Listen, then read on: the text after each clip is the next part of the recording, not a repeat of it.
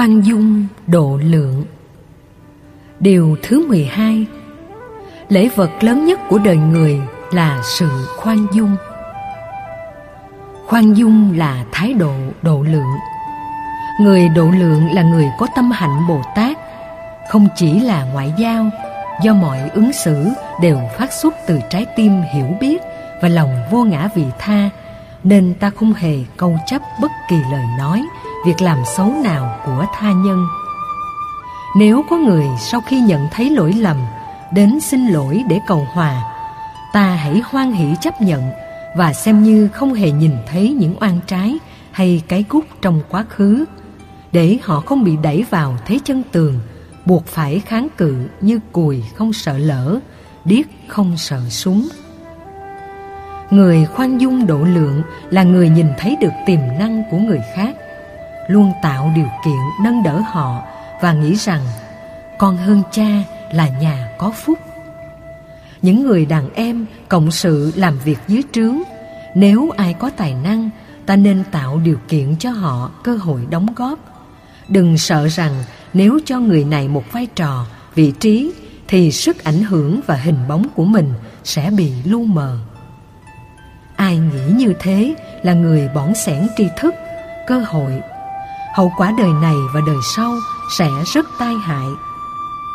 Nâng đỡ thế hệ tương lai sẽ mang đến cho ta cơ hội làm những việc quan trọng hơn. Thái độ ứng xử như thế được gọi là người rộng lượng. Các chùa Bắc Tông thường có thờ tượng Đức Phật Di Lặc. Điểm đặc biệt của Ngài là nụ cười rất vui tươi và cái bụng rất to. Tại sao Đức Phật Di Lặc có cái bụng to?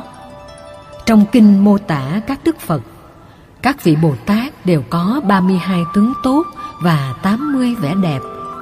Trong đó không có tướng tốt và vẻ đẹp nào là bụng to cả. Nữ thì phải có eo, còn ở nam là sự phương phi vạm vỡ. Tại sao Đức Phật Di Lặc lại có bụng to? Bởi vì hình tượng Đức Phật Di Lặc chịu ảnh hưởng từ nền văn hóa Trung Hoa. Người Trung Hoa quan niệm bụng bự là sang, từ đó dẫn đến một ý nghĩ ai rộng lượng, có tấm lòng tốt thì có bụng to. Cho nên người ta thường lấy đó làm tiêu chuẩn mà cưới vợ gả chồng. Quan niệm này cũng hoàn toàn phù hợp với nền văn hóa Ấn Độ.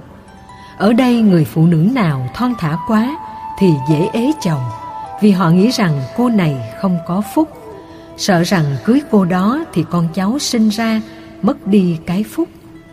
Vì vậy mà phụ nữ Ấn Độ thường có vóc dáng mập hơn phụ nữ các nước khác.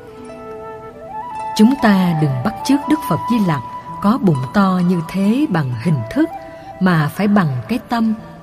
Muốn có tâm rộng lượng hoan hỷ thì ta phải có nụ cười tươi vui, thái độ ứng xử linh hoạt, thoải mái, thông dong tự tại, không câu chấp, không giữ lại nỗi buồn và niềm đau. Có được niềm vui như thế, ta sẽ có được hạnh phúc và độ lượng. Hai điều này hỗ trợ cho nhau rất nhiều. Có lần chúng tôi đến thăm các bệnh nhân ở Bệnh viện Ung Bướu Tuy Hòa, nơi nhà thơ Hàng Mặc Tử đã từng đến điều trị. Chúng tôi rất hoan hỷ khi nhìn thấy ngôi nhà nhỏ đã được sử dụng như một Phật đường. Bên trong có thờ Đức Phật Di Lặc, tượng Bồ Tát Quan Thế Âm và tượng Đức Phật Đản Sanh.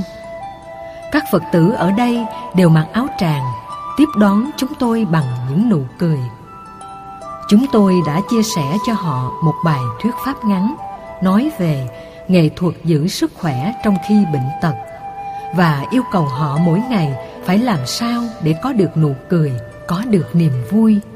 Nhờ vậy tâm mình mới luôn được hân hoan, bình an và hạnh phúc. Bệnh tật đến với con người như một quy luật chứ không phải chỉ đến với tuổi già. Rất nhiều người còn trẻ phải chết non nếu không chết vì mang tật ách suốt cuộc đời như một phế nhân. Nếu ta có được niềm vui, sự phấn chấn, chí nguyện lớn, ta vẫn tạo được sự nghiệp và thành công trong cuộc sống. vấn đề là ta thấy được tiềm năng và giá trị trong những đóng góp của mình. Có được nụ cười, ta có thể làm được việc khó làm. Muốn có được tâm rộng lượng thì ta phải luôn quán tưởng về hình ảnh đức phật di lặc và liên tưởng đến bồ tát địa tạng. Địa là quả đất, tạng là kho tàng. Bồ tát địa tạng là người làm chủ được kho tàng tâm. Nơi chứa tất cả những tính cách tốt xấu mà con người có thể có. Khi thấy được mỗi người chúng ta đều có mảnh đất tâm như quả địa cầu, thì ta thực tập sự rộng lượng và khoan dung rất dễ dàng. Dưới lòng sâu của đất có nhiều loại quặng, khi khai thác hiệu quả sẽ làm giàu cho quốc gia. Đức phật nói trong kinh kho tàng mảnh đất tâm của con người cũng có rất nhiều quặng. Quặng từ bi, quặng trí tuệ, quặng an vui, quặng hạnh phúc, quặng tinh tấn, quặng vô ngã, quặng vị tha, quặng bố thí, quặng cúng dường và hàng trăm ngàn quặng khác có giá trị và ý nghĩa cho cuộc đời. Vấn đề ở chỗ ta có biết cách khai thác các quặng đó để sử dụng hay không ngược lại quả đất cũng là nơi chứa các vật dơ nhất bao nhiêu chất phóng thải như rác phân xác chết đều được chôn xuống lòng đất biết bao con vật truyền nhiễm những bệnh dịch như H5N1 đã bị giết thiêu tập thể cũng được chôn xuống đất. Vì vậy, đất bị ô nhiễm, mạch nước bị ô uế. Có một số chất khi thấm vào lòng đất một thời gian thì được thanh lọc ở mức độ tương đối. Nhưng cũng có những chất không thể phân hủy được như cao su, bao ni lông hoặc là các loại rác thải bằng nhựa. Điều này dẫn đến sự ô nhiễm nghiêm trọng môi trường đất. Mảnh đất tâm của ta cũng thế. Ta phải làm sao cho nó được cao thượng để thanh lọc những phiền muộn, chướng duyên, thử thách đến với mình. Nhất là với những người thân, dù họ vô tình hay cố ý mang lại nỗi đau cho chúng ta, ta cũng cần rộng lượng tha thứ và bỏ qua.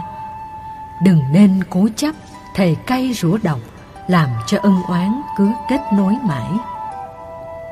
Dân gian Việt Nam có câu Một cái giá bằng ba cái đánh Bị đánh một cái đau rồi hết Có sưng, đau, nhức Cũng có thuốc để trị. Giá mà không biết bị đánh lúc nào Đau hay không Nên tâm ta lúc nào cũng phập phồng Lo sợ, hoài nghi Từ đó mất bình tĩnh. Người nào tâm không bình an Thì không có hạnh phúc và niềm vui. Do vậy, phải có lòng khoan dung, không sợ kẻ tiểu nhân, sợ những người độc ác, kẻ bần tiện. Mỗi người đều có khả năng tự chuyển hóa khi có chất xúc tác, môi trường, điều kiện thuận lợi. Tin tưởng như thế, ta nên tiếp tục nuôi hy vọng giúp họ hồi đầu hướng thiện, trở thành người có lợi ích cho cộng đồng và xã hội.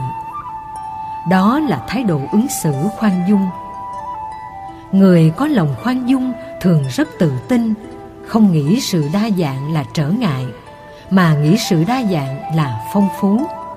Cho ta điều kiện tham khảo những gì chưa biết.